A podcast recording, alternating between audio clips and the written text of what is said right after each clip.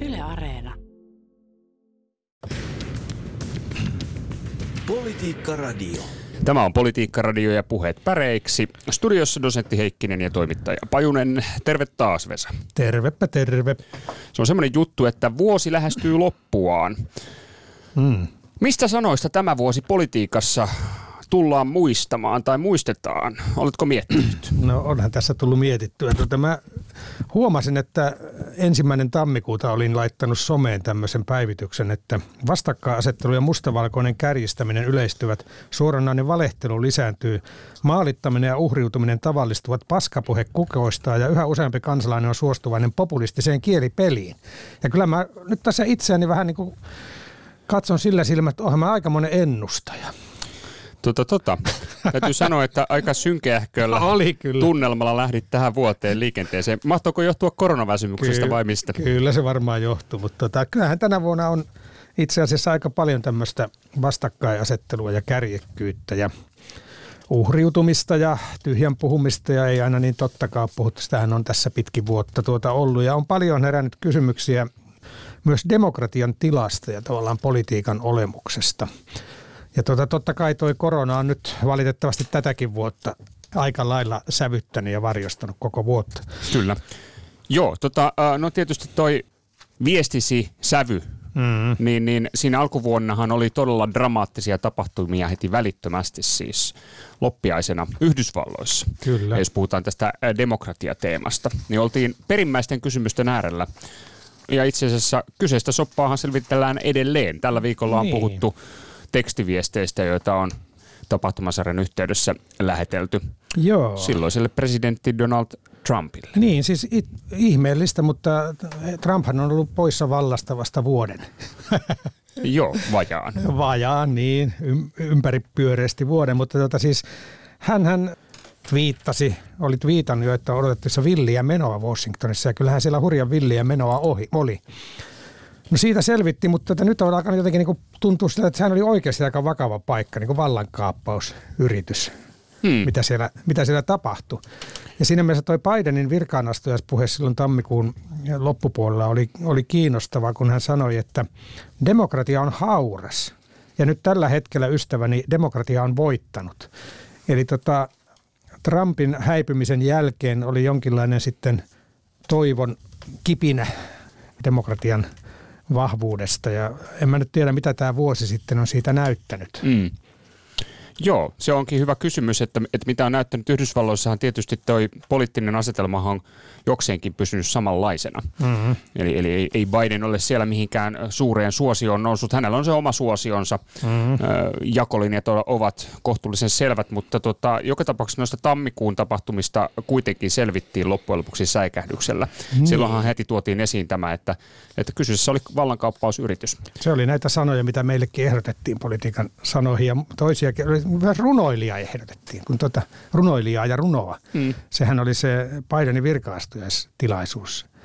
Amanda Gorman lausui tämän kukkulalle kiipeämisen. Joo, hän nousi maailmanmaineeseen Kyllä. kyseisellä esiintymisellä. Ei ole tavatonta, että Yhdysvaltain presidentin virkaanastujaisessa esiintyvä taiteilija tai joku muu vastaava Sehän oli, heppu nousee mm. suureen suosioon tai tunnettuuteen. sehän oli aikamoinen show koko tilaisuus. Mutta tota, Yhdysvallat on tietysti ollut esillä tässä pitkin vuotta ja sitten tuossa tota, tuossa loppukesästä hän tuli sitten tämä Afganistanista lähtö, joka tuota, herätti paljon myös meille sanaehdotuksia ja paljon keskustelua ylipäätään. Kyllä, ja sehän on ollut taas sitten Joe Bidenille mm. ehkä se tämän vuoden yksi vaikeimpia asioita, joka on nakertanut kovasti miehen suosiota, mm. koska tämä lähtö Af- Afganistanistahan oli, oli todella nolo Yhdysvaltojen kannalta ja ja hyvin hankala myöskin Yhdysvaltojen liittolaisten kannalta, koska ö, liittolaisille ei Kyllä. tullut viestiä siitä, että mitä on tapahtumassa. Joo, ja nythän sitten tota, siinähän Taleban ja Taliban tota, yritti tämmöistä markkinointikampanjaa länteenpäin tehdä, että tilanne on muuttunut ja he on erilaisia vallanpitäjiä kuin silloin, oliko se 30 vuotta sitten, kun siellä oli tiukka laki voimassa, mutta nyt sitten viestit on kyllä kertoneet pitkin vuotta siitä, että ei mikään oikeastaan ole muuttunut. Naisten asema esimerkiksi on erittäin surkea Tähän muuten semmoinen sana, muistatko tämän sanan, mikä tuohon USA lähtöön liittyy, tämä Saigon hetki. Joo, kyllä. Se oli hyvä termi. Oliko tämä Joe Bidenin Saigon hetki, sitä puhuttiin. Niin. Ja sillähän viitattiin taas sitten siihen kaoottiseen vetäytymiseen Vietnamista, Kyllä. Saigonista, Vietnamin sodan päättymiseen. Kyllä, mutta olihan toi Yhdysvallat on ollut sit meillä Suomessa aika paljon esillä myös hävittäjäkoneiden kautta. Juu, kyllä, kyllä. Ja no sitten me tullaan nyt ihan tähän viime viikon tapahtumiin. Mm. Sehän oli tuota Vesa viime viikon lähetyksen jälkeen about suurin piirtein, tai niillä kyllä. main, kun tuli valtioneuvoston tiedotustilaisuus, jossa tuli, mm. ilmoitettiin, että Suomen hävittäjähankinta on F-35. Kyllä hävittäjä. Joo, mutta onhan tuosta hävittäjähankinnasta puhuttu läpi vuoden. Läpi Tämä on vuoden. todella pitkä prosessi. On ja monella tavalla puhuttu myös niin kuin rahoituksen kannalta ja onko meillä varaa tuommoiseen. Ja, siis siinähän on niitä harvoja aikamoisia sopuja, konsensuksia, mitä Suomessa on ollut poliittisella kentällä, että nämä hävittäjät pitää ostaa. Mm. Siinä ei niin oikeastaan ole hallitus-oppositiorajatkaan merkannut mitään. Tietysti siellä on jonkin verran soraääniä kuulunut, mutta tämä on tämmöinen niin kuin sopu, jota ei saa kyseenalaistaa oikeastaan. Että taisi Erkki Tuomio ja jotain vähän poikkipuolista mainita tuosta, että tehtiin juuri nyt tämä hankinta, olisi pitänyt odottaa mm. ja katsoa. Niin siitä nousi aikamoinen huuto, että tuota, mitä se Tuomio ja nyt siellä horisee. Se on hyvin, hyvin äh, maltillista ollut siis nämä pienetkin kritiikit, mm. jos ottaa huomioon, että miten isosta hankinnasta on kysymys politiikassa saatetaan järjestää aikamoinen kalabaliikki aivan mitättömästä summasta periaatteessa rahaa. Kyllä. Niin tässä tapauksessa tilanne on aivan toinen. No vastaushan on siihen, että, että Suomella on 1300 syytä pitää yksimielisyys hävittäjähankinnassa. Kyllä, mutta siis tota, se pienikin kritiikki, jos se tulee, niin se kyllä kumotaan sitten isolla tykillä. Joo, tästähän ollaan tietysti puhuttu sunkin kanssa aikaisemmin, että, että mm. mikä tämä on tämä suomalaisen ulko- ja turvallisuuspolitiikan konsensus, joka, niin. jota, jota katsotaan, että se on se semmoinen kansallinen erityispiirre mm. ja, ja voimavara. Tärkeä mm. kysymys, että ulkopolitiikka näissä vakavissa kysymyksissä olemme yksimielisiä. Mm-hmm. Ja, ja, ja tässä selvästi itse asiassa, kuten sanoit, niin ehkä vähän semmoista henkeä, että saatetaan vähän ampuakin riviä suoriksi Joo. tietyllä tapaa. Mutta sitten on tämä Euroopan unionin puoli, joka mm. on keskeinen osa Suomen ulkopolitiikkaa politiikkaa, niin se on taas sit asia, joka, joka kyllä niin kuin näin sisäpoliittisessa keskustelussa on hyvinkin repivää. No sehän, sehän on leimannut tätä vuotta, tämä Euroopan unionin keskustelu. Tietysti tämä suuri elpymisväline juttu, missä tuli hirveästi kaikenlaisia sanaehdotuksia, elvytyspakettia, lainahanaa ja tämän tyyppisiä. Elpymisväline Kiimastakin puhuttiin silloin. Ja tota, oli tämä viivytyskeskustelu eduskunnassa ja siellä tota luettiin punahilkkasatua ja, ja mitä kaikkea siihen liittyy. Juu, No nythän sitä välinettä sitten laitetaan käytäntöön tässä. Ja, ja, ja se keskustelu jatkuu mm.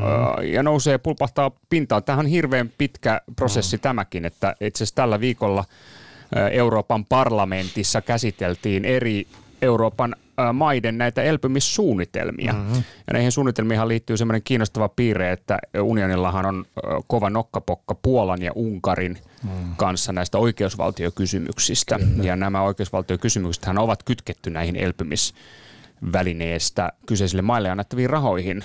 Kyllä. Ne on periaatteessa ikään kuin jäädytetty, ellei näistä oikeusvaltioasioista päästä Joo. yksimielisyyteen. Joo, tässä on ollut monenlaista. Tuota, äh, siis muistatko tämän, kun kokoomus aikoi äänestää tyhjää? Muistan. Se, siitähän sauhuttiin pari viikkoa, että Siis kokoomus aikoo äänestää tyhjää, kun eduskunnassa päätetään tästä EUn elvytyspaketista, mutta sitten he käänsivät kelkkansa. Joo, se meni, meni vähän liian vakavaksi tämä kuitenkin Euroopan integraatioon ehkä kaikkein myönteisimmin noin historiallisessakin mielessä suhtautuneessa puolueessa yhtäkkiä huomattiinkin, että kappas vaan, että jos me äänestellään tyhjän, niin tässähän voi käydä niin, että tämä paketti kaatuu. Kyllä, siinä, olisi, siinä oli iso vaara tavallaan ja se olisi ollut kokoomukselle ehkä aikamoinen niin kuin poliittinen katastrofi siinä tilanteessa, että he aiheutti loppupelissä sen, sen kaatumisen. Mutta siinä oli hauskaa kielenkäyttöä. Siis Orpo puhui esimerkiksi politiikan soutamisesta ja huopaamisesta ja perusteli, että ei he siitä. Vaikka se näytti vähän siltä, niin he halusivat vaan antaa punaisen kortin hallitukselle ja Joo. keltaisen kortin EUlle. Joo, kyllä. Ja sitten oli tämä ryhtiliike, mikä Mykkänen toi esiin, että tuota, pitää, Suomen pitää paaluttaa tätä EU-politiikkaa tarkemmin, tehdä ryhtiliike tässä. Joo, ja tuli, tuli nämä ponnet. ponnet. Oliko niitä peräti 17 vai kuinka monta? Oh. oli hirvittävä määrä näitä ponsia. Oli ja pöytäämistäkin oli. Ponsia ja pöytää, pöydälle panoa. Ja siinä oli pieniä eduskunnassa teknisiä kiemuroita. Politiikka Radio. Joo, näin se on. Politiikka Radio puheet päreiksi käynnissä. Ja kun tässä nyt tämän vuoden viimeistä puheet päreiksi lähetystä tehdään, niin on aika katsoa vuotta taaksepäin. Mm. Ja ö, olemme jo tässä muistelleet sitä, että vuosi lähti liikkeelle dramaattisilla tapahtumilla Capitol Hillillä ja demokratian perimmäisimmistä kysymyksistä. Ö, mitäs muuta, kun mm. tullaan vuodesta eteenpäin? Mistä kaikesta on puhuttu? No tuota, meillähän siis jos vielä pysytään vähän tässä rajojen ulkopuolella ja se EU jo sivuttiin tuossa, mutta Venäjähän on ollut tietysti kovasti esillä myös ja silloin alkuvuodesta oli tuota tämmöinenkin sana kuin Vladimir Kalsarin myrkyttäjä liittyy tähän Navalniin. Juu, liittyy ja, ja, ja ajankohtainen kysymys tämäkin. Tällä mm, viikolla mm, Navalnille myönnettiin Saharov-palkinto. Kyllä. Ja, ja asiaa kuvattiin varsin dramaattisesti tässä palkintotilaisuudessa. Todettiin, että, että Aleksei Navalni on Vladimir Putinin henkilökohtainen vanki. Se on aika tiukka, tiukka lausunto. Tota niin, tämä muutenkin tämä Venäjän ja tämä lähialueiden tilannehan on ollut nyt, on todella vakava ollut. Että tota, nyt on puhuttu paljon siitä, kun Venäjä siirtää joukkoja Ukrainan rajalle ja pelätään, että ensi vuoden alussa tavallaan niin kuin konflikti kärjistyy, niin kuin nykyään sanotaan. Niin. Joo. Ja tota, tämä oli itse asiassa jo toukokuussa, tämä keväällä jo esillä tämä Venäjän toiminta. Kyllä, silloin rajoilla. oli tota vastaavanlaisia joukkojen siirtoja, joista ihmeteltiin, että mitä Joo. nämä tarkoittavat, jotka sitten tavallaan purettiin, mm, mm. mutta nyt uudestaan jälleen. Ja sitten on tämä peli tietysti, no peli se on aika ongelmallinen metafora tässä tilanteessa, mitä tuolla Puolan ja valko rajalla tapahtuu, että se on, on niin järkyttäviä ihmiskohtaloita. Ja tämä hybridi vaikuttaminen ja hybridisodankäynti. Joo, ja tämä koko Valko-Venäjän ö, demokratiatilanne on ollut myös otsikoissa läpi vuoden. Kyllä. No Svetlana Tsihanouskajahan, ö, hänkin sai nyt jonkinnäköisen tuomion. Sai, oli aika pitkäkin. En tiedä, siis tota... Oppositiojohtaja siis, niin, joka elää maanpaossa. Kriitikkoja tipahtelee ikkunoista kadulle ja, ja tuota, tulee pitkiä tuomioita monissakin valtioissa ja ihmisoikeustilanne ja, ja tuota, oikeusvaltiotilanne on huolestuttava. Tämähän vähän niin kuin Suomessakin oireiltiin, että meilläkin puhuttiin aidasta ja muurista. Joo, joo, kyllä puhuttiin. Koko, siis kokoomus taisi, kokoomuksessa taisi tulla ehdotus jonkinlaisesta aidan tai muurin rakentamisesta tuonne itä, itärajalle. niin ei se nyt muuri sentään olla, no mutta, aita. A, mutta aidasta on puhuttu, puhuttu tai aitan rakennelmista. Tässä on sellainen juttu, että tota, Baltiassahan niitä rakennellaan mm. aitoja. Ja, ja en tiedä, saattaa olla jopa sellainen tilanne, että siellä on saattaa olla suomalainen yrityskin rakentamassa okay, näitä aitoja joo. jossakin. Onko että... tässä nyt Trumpin malli? Trumphan rakenteli niitä sitä aitaansa tai muuria ne Meksikon rajalle. Se taisi olla vähän semmoinen niin kuin lumejuttu, että sitä ei tainnut paljon tulla sitä aitaisi. Niin, no siis ollaan aika kaukana periaatteessa Trumpin mallista, koska Trumpin perimmäinen idea oli se, että, että hän laittaa meksikolaiset maksamaan sen muurin, muurin ja nimenomaan muurin. Mutta sanotaan, että suomalainen politiikka kaipaa hieman rohkeutta tässä suhteessa. Kyllähän tästä ainakin tätä humoristit oli liikkeelle, että Mykkäsen aita-ehdotus, että miten Mykkänen saa sitten Venäjän vielä maksamaan sen, niin se joo, olisi sitten todellinen joo, poliittinen taidon näyte. Mutta on siis tota, niin kuin huolestuttavaa tota keskustelua tavallaan, joka kertoo tietysti siitä, että tilanne on, on monella tavalla ongelmallinen ja vakava. Joo, joo. Ja, ja, ja ihan aiheellinen ydinhän tässä on mm. kaikissa näissä koko tässä kokonaisuudessa, että esimerkiksi nythän komissio on tehnyt ehdotuksen Schengen-alueen säännösten väliaikaisesta muuttamista nimenomaan Valko-Venäjän niin kuin EU-rajoilla Puolassa. Kyllä Latviassa liittyy tähän turvapaikanhakumenettelyyn, että, että siihen tulisi tällainen poikkeuksellinen säännöstö johtuen tästä hybridivaikuttamisesta. Tästähän on Suomessakin käyty nimenomaan keskustelua, että, että mitä meidän rajoilla sitten tapahtuu, jos, jos vastaava operaatio kohdistuisi Suomeen. Politiikka Radio. Joo, kovin on synkeitä. On aiheita. synkeitä ja pakko ottaa vielä yksi synkeä aihe, tuo ilmasto. Tota, tämmöiset sanat kuin ilmasto ilmastokatastrofi, ilmastokriisi on nyt korvannut tätä ilmastonmuutosta tai ilmaston muuttumista tai lämpenemistä, että kriisitietoisuus on noussut ja on monenlaisia kokouksia pidetty ja on tota, julkilausumia annettu – että ilmastoteema on nyt tota, tosi vahvasti esillä. Siihen liittyy paljon sanastoa, vihreää siirtymää ja tämmöinenkin sana oli kuin ympäristösuru. Kyllä. Ja taksonomia. Taksonomia, kyllä joo. Ja tota noin, niin, Glasgown ilmastokokoukseenhan ladattiin paljon toiveita. Kyllä. Ja, ja se on ollut ristiriitaista uutisointia näistä Glasgown ilmastokokouksen ö, tuloksista. Että, mm. et toisaalta siellä on ollut hyvin, hyvin pessimistisiä lausuntoja, että ei tullut mm. mitään, että et, et pieleen meni. Toisaalta on tullut paljon lausuntoja siitä, että et kokouksen tulokset olivat varsin hyviä. Niin. Nämä on niin monimutkainen kokonaisuus, siitä voi olla montaa mieltä ja, ja, ja toki tietysti tässä ilmastopolitiikassa on vähän semmoinen ajan henki on semmoinen, että, että, että on kauhea kiire, ikään kuin, että mikään ei riitä, mikään, mm. vaikka tehdään paljon. Pitäisi toki muistaa, että kysy, kysy, kysymys on hyvin, hyvin kompleksista koko Joo. maailmaa koskettelevasta rakenteesta. Tässähän on tämä adjektiivi kunnianhimoinen, mikä on ollut koko ajan esillä, tämä Suomen kunnianhimoinen ilmastopolitiikka. Ja oppositio on esimerkiksi äh, sanonut, että tämä on liian kunnianhimoista. Ja tähän liittyy kaikki tämä polttoaineiden hinta ja lämmityskustannukset ja tämän tyyppiset asiat, että tekeekö Suomi liian kunnianhimoista ilmastopolitiikkaa. Mutta tota, en mä tiedä, voiko tässä tavallaan, että jos tiede esimerkiksi on osoittanut, että tämä on todella katastrofaalinen tämä tilanne ja pahemmaksi vaan menee, niin voiko siinä ikään kuin olla liian kunnianhimoinen? Se on aiheellinen kysymys. Ö, muistatko, että et, et kotimaassa on puhuttu viikunan lehdestä tänä vuonna politiikassa? Kyllä se ilmasto. Milloin täällä alkaa viikunat kasvaa?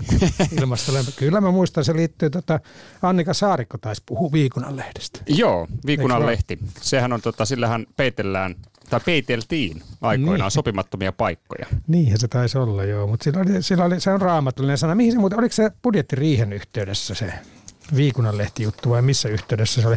Tässä taas huomaa, että kun on vuosi eletty, niin tapahtumat on aikamoisena mössönä tuolla takaraivussa, että Joo, näin mikä on. liittyy mihinkin. Oliko se ilmastopolitiikkaan liittyvä vai budjettipolitiikkaan? No, joo, en siis pystynyt kaivamaan niin, sitä esiin. Syyskuussa tuota, budjettiriihessä se asia, mistä jäätiin pitempään keskustelemaan, oli nämä ilmastokysymykset. Se oli ilmastoriihestäkin Joo, ja Saarikko sanoi, että tänne on tarpeen jäädä pienempi porukka etsimään ilmastoratkaisulle jonkinlaisia alaviitteitä tai kokonaissovun päälle viikunnan lehteä. Näin se oli. Tämä, tuota, tämä budjettihässäkkähän on jatkunut koko vuoden ja tässä on paljon ollut sitä tuota, ilmapiiriä, että kaatuuko hallitus vai eikö kaadu ja mihin kysymykseen se lopulta kaatuu. Siellä oli turve, jutut oli, oli vahvasti esillä ja tuota, tässä on keskusta nähty vähän semmoinen pelurin roolissa, että sieltä on pikkasen niin uhkailtu tilanteessa jos toisessakin, että ei meidän pakko täällä hallituksessa olla. Niin, sehän oli kevään kehysriihessä se Kyllä. ensimmäinen taistelu, ja se oli nimenomaan näistä kehyksistä, jolloin keskusta halusi profiloitua näissä talouskysymyksissä, ja Joo. Ja silloin heiluteltiin aika vakavastikin, eh, tai annettiin julkisuuteen ymmärtää, että tässä on nyt kysymys vakavasta asiasta, että hallitus voisi jopa kaatua. Joo. No ei se sitten kaatunut, eikä se kaatunut tuossa budjettiriihessäkään, eikä se kaatunut sen budjettiriihen jälkeenkään, huolimatta siitä, että oli eh, yllättäviä veikkauksen rahoitukseen mm. liittyviä Kyllä kysymyksiä. Oli. Tai huolimatta siitä, että budjettiriihessä oli näitä vaikeita ilmastokysymyksiä ja niihin liittyi perälautakirjauksia. Sekin oli jo. Tuolta muuten huhtikuultakin jäi tämä, tämmöisiä legendaarisia lausahduksia. Tämä Saarikko, Saarikko on ollut aikamoinen tota, sanalinko tässä vuoden aikana. Täytyy antaa hänelle vuoden sanalinko-titteli tota, tai lausahduslinko. Hän muun muassa sanoi, että ei tuijotella rannekelloa, tuijotetaan vaikka velkakelloa mieluummin. Joo. Kyllä, kyllä. Joo. Saar- Saarikko on ollut vauhdissa. Joo, ja hän puhuu myös tota keskustelun etenemisestä, että ne on edenneet hiiren askeleille. on kyllä huono, jos tuota riihessä on hiiriä, eihän ne sinne kuulu. Nehän no, syövät sitten kaikki jyvät sieltä, eikö se näin Tämähän oli varsinaista metaforian ilotulitusta tämä riihitouhu kaiken kaikkiaan, että siellä on niin kuin, asioita on pöydällä ja on palapelin palasia, jotka loksahtelee paikalle ja asettuuko riihikehyksiin ja löytyykö polku riihestä ulos ja niin edespäin ja niin edespäin. Kielen tutkijan näkökulmasta tämä riihi on erittäin antoisa. Joo, kyllä. Tuota noin. Ja sitten on ollut yksi liike, josta on läpi vuoden puhuttu hyvin paljon. Tämä liittyy tähän ilmastojuttuun, tämä mm. elokapina. Elokapina, totta. Joo. Elokapinahan kutsui Suomea ilmastorikolliseksi. Näin taisi olla, joo. Mutta tuota, niin, se kohdutti sit, tänä syksynä. Joo, Elokapinan joukot on taas Helsingissä pysäyttäneet liikennettä useampaan otteeseen. Vastikään taisi viime viikollakin olla, vai oliko se tällä viikolla? Tuolla Sörnäisten rantatietä pantiin kiinni. Joo, ja sitten valtioneuvoston ö, porteilla oltiin osoittamassa mieltä, oliko siellä joku teli nyt itse asiassakin johonkin oveen Joo. kiinni. Ja siitä puhuttiin, että miten ministerit pääsevät ulos ja onko tämä nyt ollut, ollut vaarallinen tilanne. Kyllä. Mutta Euroopassa on muutoksia ollut havaittavissa. Nimittäin 15 vuotta Saksaa johtanut Angela Merkel. Hän on nyt jättänyt paikkansa Kyllä. liittokanslerina. Di Mutti. Ja Di Mutin vaiheita on seurattu tämänkin vuoden aikana. On, on. Ja siellähän tota, liikennevalohallitus tämmöinen sana heitettiin ja se on hyvin kuvaava. Joo. Kuvaa tätä nykyistä hallituskoalitiota. Ja Olavi. Olavi tuli Merkelin tilalle. Kyllä, hän on nyt uusi Di Muti, Olavi. Hei, mutta John Lennonkin piipahti politiikan sanoissa tässä vuoden mittaan. John Lennon, joo. Tuota, tämä liittyy tuli kuntavaalitulokseen näistä, Helsingissä. Joo, nä, joo, joo, ja näistä vaihdoksista ja valinnoista, että vaaleista ylipäätään. Siis tota, itse asiassa Juhana Vartiainen, kun meillä oli tämmöinen pihakeissakin tuossa alkuvuodesta. Eli Kirsi Piha oli niin kuin tarjolla kokoomuksen pormestariehdokkaaksi Helsingissä, mutta sitten hän väistyi. Ja Juhana Vartijainen tuli tilalle ja totesi lehtihaastattelussa, että olen John Lennonmainen idealisti. se meni meillä vähän ohikin silloin, mutta tota, hei nämä vaalithan oli, siis meillä on kahdet vaalit puhuttaneet tänä vuonna kovasti. Eli kuntavaalit oli kesäkuuta. Siinähän venkslattiin sitä, mietittiin sitä vaalien ajankohtaa koronan takia. Tammikuussa oikeastaan alkoi tämä peli, kun kokoomus julkisti tämän vaalitunnuksensa sydän oikealla. Joo, Sininen ja oikealla. Siinä oli monien mielestä kaksi virhettä. siis kuntavaaleista mulla ei oikeastaan jäänyt mitään muuta mieleen kuin kaksi asiaa. Alhaisin äänestysprosentti 70 vuoteen Joo. ja sitten tota keskustan niin sanottu torjuntavoitto. Joo, kyllä. Keskustan tuloshan oli oli olosuhteisiin nähden varsin hyvä. Perussuomalaiset erityisesti haastoi keskustaa keskustan vahvoilla kannatusseuduilla maakunnissa. Näin ollen se keskustan tulos oli varsin, varsin niin kuin mukiin menevä. Toki alaspäinhän keskustan kannatus on tullut Ui. valtavasti tässä viime no. vuosina, että huoltahan puolueessa no. riittää. Ja tota noin, niin huoltahan puolueessa riittää monissakin puolueissa. Hmm. Muun muassa vihreillä on ollut aika paljon huolta nyt tämän kannatuksen kanssa. No niin. Nythän tuota Helsingin Sanomin tuoreimmassa kannatuskyselyssähän maaginen kympin raja meni nyt rikki vihreillä ikävä kyllä väärään suuntaan. Eli Joo. sinne alaspäin, tai siis vihreiden kannalta ikävä kyllä, kyllä. väärään suuntaan, että nyt se on se 9,8 prosenttiyksikköjä, mutta tota, vihreät ovat olleet otsikoissa paljon. Muun muassa, muistatko tämän puoluekokouslinjauksen tuosta marihuonasta. Kyllä mä muistan tämän huumekeskustelun. Juu, Joo. se oli iso juttu. Ja, ja tästä hän ehdoteltiin kyllä paljon näitä päivän politiikan sanoja. Ehdoteltiin pilveä, Maria, Mauria, Budia, mohia, ruohoa, pöllyä, nuppua, kukkaa, niin päin pois. Näitä on valtava määrä näitä erilaisia. Rakkaalla lapsella monta nimeä vai miten sitä sanottiin? Kummasta on puhuttu tänä vuonna enemmän, äh, kannabiksesta vai alkoholista? Ja alko, onko alkohol? No alkoholista on puhuttu koronan yhteydessä ja pitää varmaan tästä koronakeskustelustakin sanoa muutama sana. Siis nythän on ollut esillä nämä ravintolarajoitukset ja Siis tämä oli hurja, hurja koronavuosi. Et tota, jotenkin tuntui, täällä joku tota, sanoikin, että ei jaksa perustella enää, miksi korona olisi hyvä sana, sana vuoden sanaksi, ja musta oli hyvä. Mutta tota, niin, tässä on aivan mielettömästi myös tätä sanastoa tullut tähän koronaan liittyen. Nyt tietysti uusimpana on tämä Omikron. Kyllä, ö, Omikron, kyllä, joo. Ja nämä muut ö, variantit. Mm. Olemme oppineet ö, sellaisen asian, että virusvariantteja nimetään kreikkalaisten aakkosten Kyllä. mukaan. Itse en ainakaan tiennyt sitä ennen koronaa. Tiesitkö sinä? Kyllä mä sen jossain vaiheessa aloin hahmottaa, että taitaa olla aakkosista kyse. Ja sinähän jätettiin itse asiassa se välistä sitten, kun siirryttiin tähän Omikroniin, niin jätettiin nyyjäksi tuosta välistä pois, koska ne muistuttaa oikeita muita sanoja liikaa, ettei mene sekaisin. Joo, tota noin. Hei, hmm. mites tota, Vesa, me, meidän pitäisi valita joku sana vuoden sanaksi. Mehän kysyimme sitä mm-hmm. nyt tällä viikolla kuuntelijoiltakin, että mikä kuuntelijoiden mielestä olisi nyt sitten se sana, joka kiteyttäisi tätä vuotta Kyllä. kaikista parhaiten. No niitähän tuli hyviä ehdotuksia. Tuota, tietysti on paljonkin ehdotuksia. Hietikko ehdotti tuota, vuoden politiikan sanaksi koronapassia, mikä on aika hyvä. Ja Kalle Järvi ehdotti varianttia ja äh, Jussi Saarikoski ehdotti koronapiinaa. Ja joku ehdotti, Pia Koivunen ehdotti koronauupumusta ja näitä koronasanoja on todella paljon. Pelkkä koronakin tuli aika monelta. Hmm. Eikö kukaan ehdottanut boomeria? No ei kyllä ehdottanut mun mielestä ainakaan vuoden sanaksi. Okei. Okay. No, no näitä boomerikeissejä ollut kanssa tässä. Ja siis Sanna Marin ja hänen hallituksensa on monella tavalla ollut niin kuin ihan näistä lehtijutuista alkaen ja, ja somepäivityksistä alkaen paljon esillä. Joo, huomioidaan täm, tämäkin nyt, kun tässä nostettiin, tai nostit jo tuota Annikka Saarikon ikään kuin vuoden, vuoden tuota noin, niin mikä se nyt oli, olikaan sanalingoksi. niin, lausahduslinko. Lausahduslingoksi, niin, tuota, niin Sanna Marin on kyllä, hän on, hän on vuoden – vuoden ilmiö. Näin voisi sanoa, koska vuosihan lähti liikenteeseen näyttävistä kuvista maailman äh, magasiineissa. Ja Time-lehdessä ja sitten oli Voguessa. Harvoin on Suomen pääministeriä äh, hmm. tällainen julkisuus kohdannut kuin mitä mm. Sanna Marinia nyt. Ja sen jälkeen häntä kohtasi sitten hieman hankalampi julkisuus täällä Kyllä. kotimaan rajojen sisäpuolella. Tämä boomer-päivitys somessa ja, ja sitten tuota, yökerhossa käynti ilman tuota ministerikännykkää.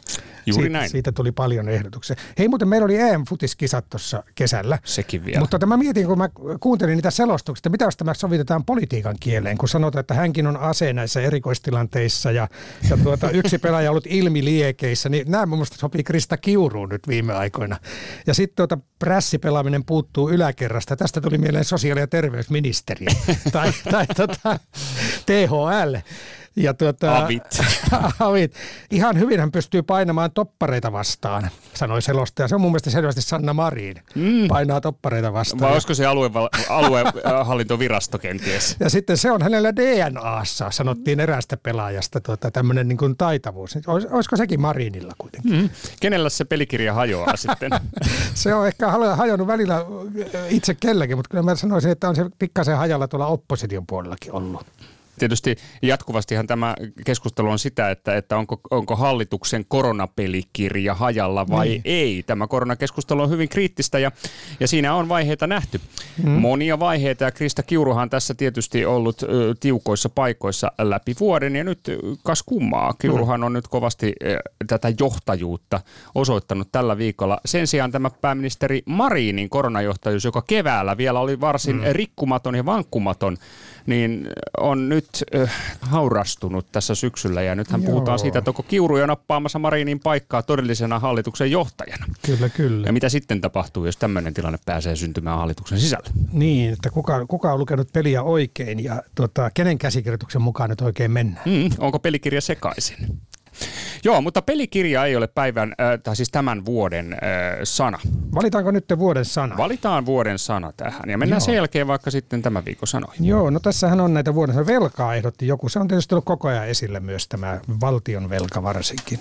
Mirja Kynsijärvi ehdotti sitä. Oliko koronaehdotusten lisäksi muita vuoden sanaehdotuksia? Taisi toi korona tuota, niin, viedä voiton tässä.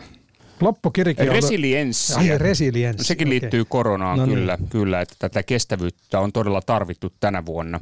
Ja kaikki eivät ole välttämättä kestäneet, huomauttaa Kai Pajukangas. No, Jukka-Pekka Heiskanen ehdottaa loppukirja, josta tuli harvinaisen pitkä, siis tähän koronaan liittyen. Joo, K-sana vuoden politiikan äh, sanaksi. Se ei ole siis N-sana, vaan K-sana, eli koronasana kyllä tässä hajulla ollaan. Mutta otetaanko joku positiivisempi juttu? Mikä siinä koronatilanteessa on niin kuin tavallaan antanut valoa ja toivoa tähän vuoteen? Niin ja missä tilanteessa me oikeastaan olemme tässä mm. koko ajan ja, ja mm. minkä kautta haemme ratkaisua? Mm. Kyllä vuoden sana on rokotus. Politiikka Radio. On ollut koronapassia ja kaikenlaista yhteiskunnan avaamista ja välillä ollut sulkutilaa ja, ja tota, rokotus aina nousee semmoisena ratkaisuna siihen, että yhteiskuntaa pystyttäisiin pitämään avoinna. Hmm, niin. Vai onko se rokote? Niin. Kumpi? Rokotus niin, no, vai rokote? Rokotussana on mielenkiintoinen, kun sillähän on tota negatiivinenkin merkitys, että joku rokottaa jotakin, niin se, se hmm. voi niin kuin tehdä jotain pahaa pelaaja voi rokottaa vastustajaa. Joo, ja politiikassa verot rokottavat. Niin, joo. Hallitus rokottaa yrittäjiä. Juuri näin. se on, minkälainen toimenpide se on. Ja nyt viime, ihan viime hetkenä on puhuttu sitten tästä, että kuka niitä piikkejä oikein jakelee, ja siitä on väännetty myös aika paljon huumoria. Joo, näin on. Tota, Mutta rokote antaa ja rokotus ja rokottaminen, vaikka silloin tämä positiivinen myös negatiivinen puoli, niin ehkä se kuitenkin leimaa tätä vuotta ja antaa toivoa myös tulevaan. Joo, näin se on. Tuota, koska koronaväsymys on, se on havaittavissa erittäin vahvana, niin rokotuksesta toivoa. Mutta tällä viikolla, kuten on todettu, on noussut kuin Phoenix-lintu tuhkista. Hmm. Ministeri Kiuru. Kyllä. Kovaan suosioon. Hänestä puhutaan nyt äh, bossleidinä, todellisena äh, hallituksen johtajana. Ja. ja jos mennään näihin tämän viikon hmm. ehdotuksiin, niin, niin Kiuruahan siellä ehdotetaan tämän viikon politiikan Kiurua ehdotettiin todella monessa ja ihan niin kuin melkein kaikki. Tätä päivän politiikaksi ehdotan Kiurua kuukiurusta kolmosrokotteeseen, sanoo Kalle Järvi, joka oli hauskasti sanottu. Ja joku muukin taisi tuota viitata tähän Siis joululauluja oli esillä, mutta ei mennä niihin vielä. Mitäs tästä köyhän naisen Phoenix-lintu Kiuru sanoi Kai Pajukangas? Juu, nimenomaan. Kiuru nousi, nousi kuin tuhkasta. Mutta hei, onko se näin todellakin, että nyt tässä yhdessä A-studion lähetyksessä Kiuru oli kuin eri nainen? Mä olen itse vähän tarkkaillut häntä tässä vuoden mittaan ja aiemminkin ja ja kyllähän hänellä on ollut niitä sekavuuden hetkiä tuossa ilmaisussa, jos puhutaan kielenkäytöstä. Joo. Eli tuota, siellä oli aivan valtavia tuota, olla pihvin edessä polvillaan ja mitä Via Dolorosaa ja narun työntämistä. Ja... Niin, Oli, oliko hätiköityä nyt myöntää tämä lausahduslinko-palkinto Annika Saarikolle? Vahvat perusteluthan siihenkin Ai, on olemassa, niin, mutta kyllä, kyllä Kiurulle on, on myös totta. hyvin vahvat perustelut tästä lausahduslinko-palkinnosta. Se, on, se, on kyllä, se on kyllä totta, että nyt taidettiin vähän hätiköidä. Annetaan hänelle kunnia mainita. Aina. Joo, pihvin e, edessä polvistuminen on kuitenkin sellainen tuota kielikuva, että kyllä sillä moni titteli kyllä, voisi kyllä. tulla. Mutta tässähän loppusuoralla on tullut kyllä muitakin hyviä ehdokkaita niin kuin vuoden pöljimmäksi lausunnoksi. Tuota, Jari Leppä sanoi tuossa vastikään, että luonnon monimuotoisuus ei katoa, vaan muuttuu. Tästä on nyt, tätä on naurettu, tota, ja näitähän tuli ehdotuksiakin tähän Juu, monimuotoisuuteen. Ari Lindström kirjoittaa meille, että kaadoin lepikon ja tein puista saunaan lauteet. Ei siinä metsä kadonnut, muuttui vain monimuotoisemmaksi. Ehdotukseni päivän politiikan sanaksi on monimuotoisuus ja hashtag leppä. Joo, ja olisiko tämä muodonmuutoskin, mitä ehdotettiin parissakin kohtaa, ainakin Mirja Kynsijärvi ja joku muukin taisi ehdottaa muodon muuttamista. Mika Ollikainen.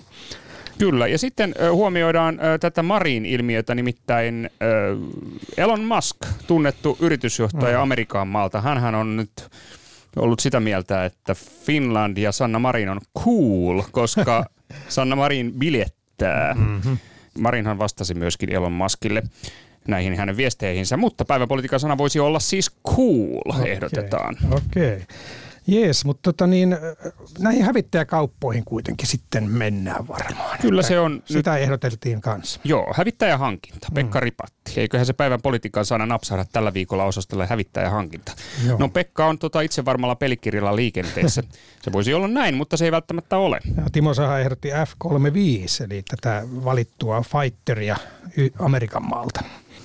Ja niin. se, se, tota, se ei ole ehkä kuitenkaan – ja eikä se ole tuo häivekään, vaikka häive on kyllä hyvä, Häi, hyvä joo, sana. Jussi Saarikoski, että mä rakastan tuota häivesanaa. Sehän tarkoittaa tämmöistä häivähdystä, äh, häivää, hymyn häive esimerkiksi. Tota niin, siis näissä F-35 hävittäissä on se ominaisuus, että ne, ne näkyy huonosti tutkassa se on vähän niin kuin tontut, että niistä koko ajan puhutaan, mutta ne on semmoista häivetonttuja, että eihän niitä oikein näy hmm. kunnolla, että niiden pinta on muotoiltu sillä tavalla, että sitä on vaikea havaita ja sitten tota, se on myös semmoista materiaalia, se tontun asuste, että niitä on hirveän vaikea, vähän niin kuin noin F-35 hävittäjät, että niissä on se, ne on häivetonttuja. Tästä pääsemmekin päivän politiikan sanaan, joka on joulu. Politiikka Radio. Joulu tulla jouluttelee ja joku ehdotti joulupukkia. Siitähän puhuttiin tuolla eduskunnassa vastikään. Oli, oli kyselytunnilla kysymys siitä, että miten joulupukilla riittää rahat bensaan tyyppisesti. Joo, näin on. Ja, ja joulun alla äh, eduskunnassa myöskin pidetään kuttupuhe. Emme sitäkään ehtineet tässä huomioida. Palaamme kenties kuttupuheen äärelle ensi vuoden puolella. Otetaan kuttupuhe ja tasavallan presidentin uuden vuoden puhe samaan syssyyn. Niin vertaillaan niitä. Hei Olavi Ruohomaa, onko tullut kesä nyt talven keskelle, kun media täyttyy kiuru kiuruhavainnoista, kiuru pienellä kirjoitettuna. Eli tota, Olavi Ruomaa ehdotus päivän politiikan se on joulu, mm, ja sehän kyllä. me valittiin. Siis tota, hei, jouluun liittyy muuten valta ja loisto. Muistatko vanhan joululaulun? Sakari Topoloksen Etsi valtaa jo loistoa. Kyllä. Sehän on ollut jo vuodesta 86 tai jotain, niin tota, muodossa ei valtaa, kultaa, loistoa. Hmm. Ja sitten siinä alun perin sanottiin, että luo köyhän niin kuin rikkahan saa joulu ihana. Niin tämmönen, eihän tämmöinen köyhistä ja rikkaasta puhuminen nyt sovi nykymoderniin. Onko se muutettu? Se on muutettu. Jo joulurauha saavu, jäänyt joka sydämeen. Oho, oho, oho. Epä ole huomannut tällaista. Muistakahan laulaa oikein tätä. Oikeilla sanoilla. Oikeilla sanoilla. Joo. Siis tässä on häivytetty nyt tämä sosiaalinen eriarvoisuus. Köyhät ja rikkaat on tuota kaikilla sydämessään joulu. Häivytetty. Viittasitko hävittäjiin? tällä? Häive, häive, häivettä on havaittavissa. Joo, ei muuta kuin hyvää joulumieltä kaikille äh, synkistä äh, koronavuositunnelmista huolimatta. Ja mehän tavataan ensi vuonna. Näin on, ja, ja tapaamme emme saa samalla kanavalla, vaan eri kanavalla. Eri kanavalla. Tämä on nyt yhdeksän vuoden urakan lopetus tällä kanavalla. Ja sitten tavataan ykkösellä vuonna 2022. Kyllä, Yle Radio 1, Politiikka Radio, kello 13, perjantaisin Puheet päreiksi, kello 13. Yle Radio 1, Niillähän me mennään ykkösellä. näihin puheisiin. Näihin puheisiin. Politiikka Radio.